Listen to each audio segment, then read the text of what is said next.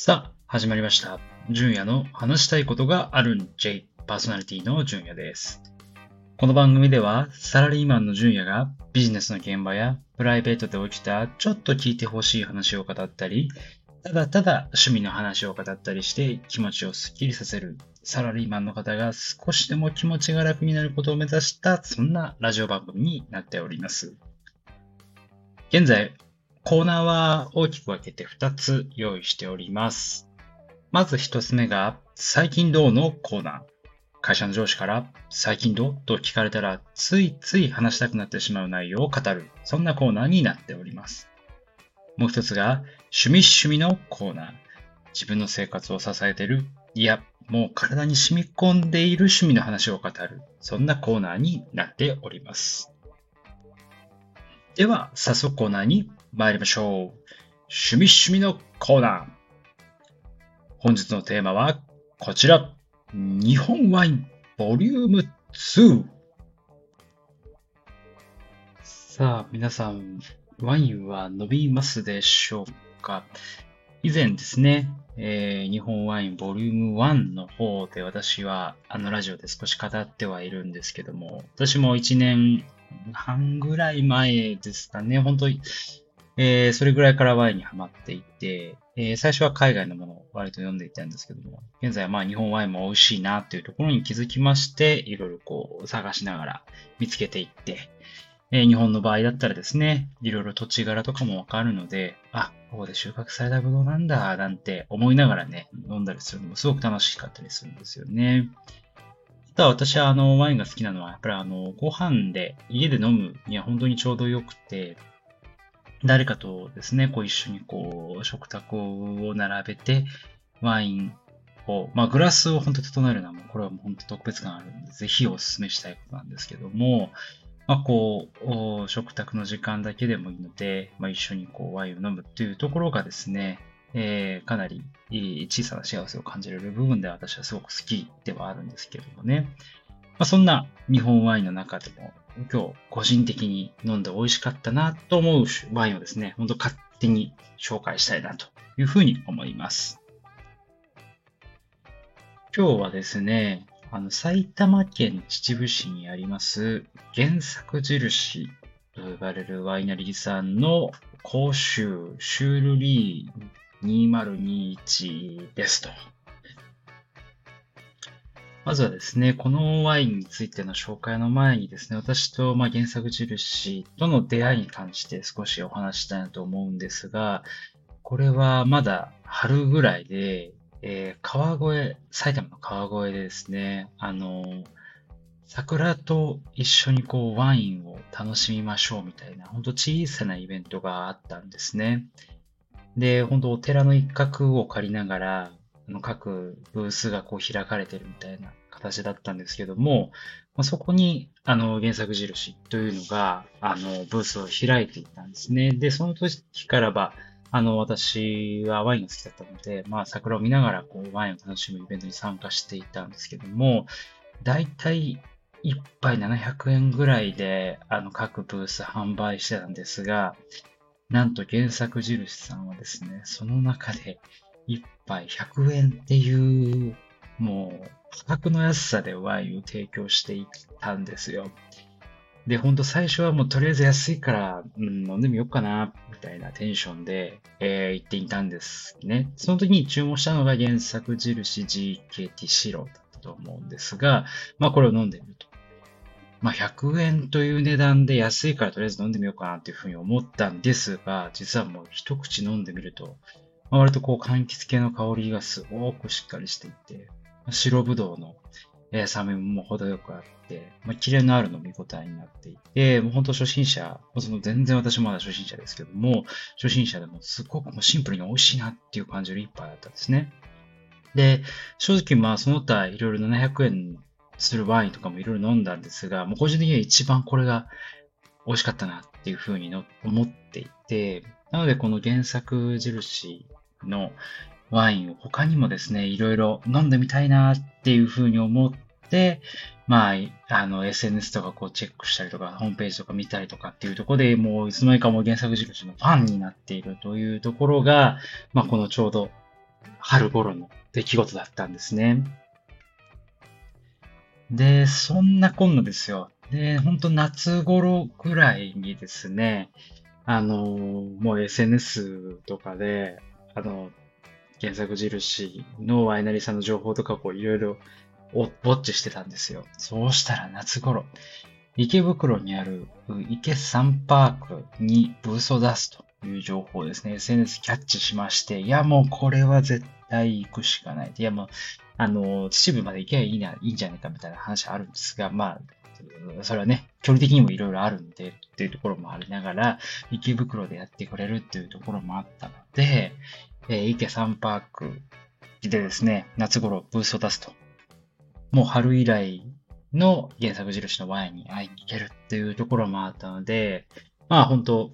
それは絶対行こうと。で、そこにですね、あの、原作印のブースも実際あって、で、あの、いろいろこう接客される方とかもいらっしゃって、4種類ぐらい、あの、そこでもですね、無料で、あの、試飲させてもらってたんですね。で、本当相変わらずあの時もあの100円で一杯出してくれたりとかもあったし、まあ相変わらず本当良心的だなっていうふうにあの、再び感じまして、で、そこで出会ったのが、まあ本日紹介する、まあ甲州シュールリー2021なんですね。で、あの、無料シーンの時には、まあ、当然ながらあの、池さんパーク、外にあるブースだったので、まあ、外でのシーンだったんですね。で、まあ大体こう外で飲む時っていうのが、まあ割とこう風でいろいろこう香りが飛んじゃったりとか、あの、ゆっくり飲めなかったりもするので、いろいろ味わいづらいかなというところは、あの、懸念としてはあるんですけども、いや、ただ、そんな外でのシーンにもかかわらずですね、すごく強い香りを感じて、あ、もうこれはぜひ、あの、家でゆっくり飲みたいと思って、もう試飲をした瞬間にもうボトルすぐ購入。もう、もう、もうすぐ購入。もう速攻で購入ですね、これは。あの、金額的には3000円しないぐらいだったような気がしてるんですけども、まあ本当すごくあの高価なもの、まあもちろん1000円とかで比べると高いワインになりますが、まあ本当6000円とかそういう値段ではなかったような気がしていまして、まあ本当、もう試飲飲んだ瞬間にもうこれもすぐボトル購入。もう絶対購入、家でゆっくり飲みたいなっていうふうに思って、すかさず購入したんですね。それですよ。で、まあ意気揚々と、もうルンルンでですね、ああ、やった、こう、原作印のボトル購入できたっていう、なんかこう、ルンルンな気持ちで、えー、家に帰って、まあ冷やして、で、夜早速ですね、ボトルを開けて飲んでみましたと。で、まあ家でゆっくり、まあグラスもととグラスもですね、整えながらという感じではあるんですが、まあまずは、あの、色調。もう綺麗なレモンイエロー。もうほんと少し緑がかってるかなっていうような感じなんですね。で、香りはほんと白ワインらしい柑橘系。まあ、この香りがすごく強くて、まあ、どちらかというと、まあ、白いお花、白い、白い系のお花のようなあ香りがするぐらい、もうすごくこう、芳醇な香りなんですよ。で、一口味わいをこう飲んでみるとですね、酸味というところは、どちらかというとこうマイルド、柔らかいような感じ。でもですね、味わいはとても薄いという感じは全くなくて、もうまろやかな柑橘系の酸味で、その後にですね、ちょっとこれは、まあ、合ってるかというか、個人的な意見ではあるんですけども、本当ライチのような、もう果実の旨味みたいなものものもですね、感じられて、もっとあの、ソルティーライチっていうドリンクあると思うんですが、あの感じの、なんかライチ感のあるような、あの果実の旨味みたいなのも感じられてですね、本当一般的に甲州ってこう割と薄い、すっきりした味わいが多いようなイメージだったんですが、今回のこの甲州シュールリー2021に関しては、もうこれ単体でもすごく美味しかった。もう十分美味しい。もうそんなワインだったんですね。本当なんかこう、シュールリーというところが、あのワインの、ワインの製法の、まあ一個らしいんですけども、ちょっと私も詳しいことまではすごくわからないんですが、本当旨味を引き出すための、まあ、手法を、たる熟成する際のこう、えー、旨味を引き出すための手法みたいなところなんですけども、本当正直ですね、この3000円以下ぐらいで購入できるワイン、かつ、まあ日本ワインの中で、いや、もう本当、うますぎるなっていうふうに私は感じてます。で、しかもですね、正直安すぎる。ここも本当、良心的だなぁなんて思いながら、これが3000円しないぐらいで購入できちゃうんだっていう風にですね、えー、感じられるこの原作印さん、もう相変わらず良心的かよという風に感じている。という感じところでございました。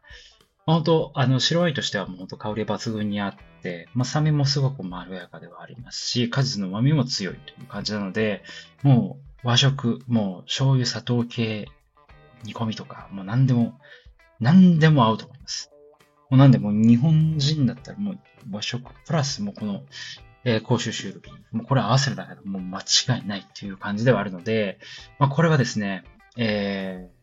ぜひ私もいつか、ゲサ印のワイナリーさんも、あの、本当に見学してみたいなというふうに思います。その池さんパークでもぜひ来てくださいみたいな感じの、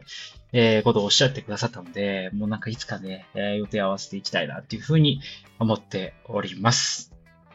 以上、趣味趣味のコーナーでした。では、エンディングです。どうだったでしょうか？本日はですね、日本ワインボリューム2ということで、えー、白ワインですね。まあ、前回赤ワイン少し紹介したんですが、今回は白ワインというところで、えー、原作印さんの、えー、甲州シュールリー2021ちょっと紹介させていただいたんですけども、えー、本当私はですね、実本当、エンディングトークにもかかわらず、かなりこのワイン好きでですね、もう何かこ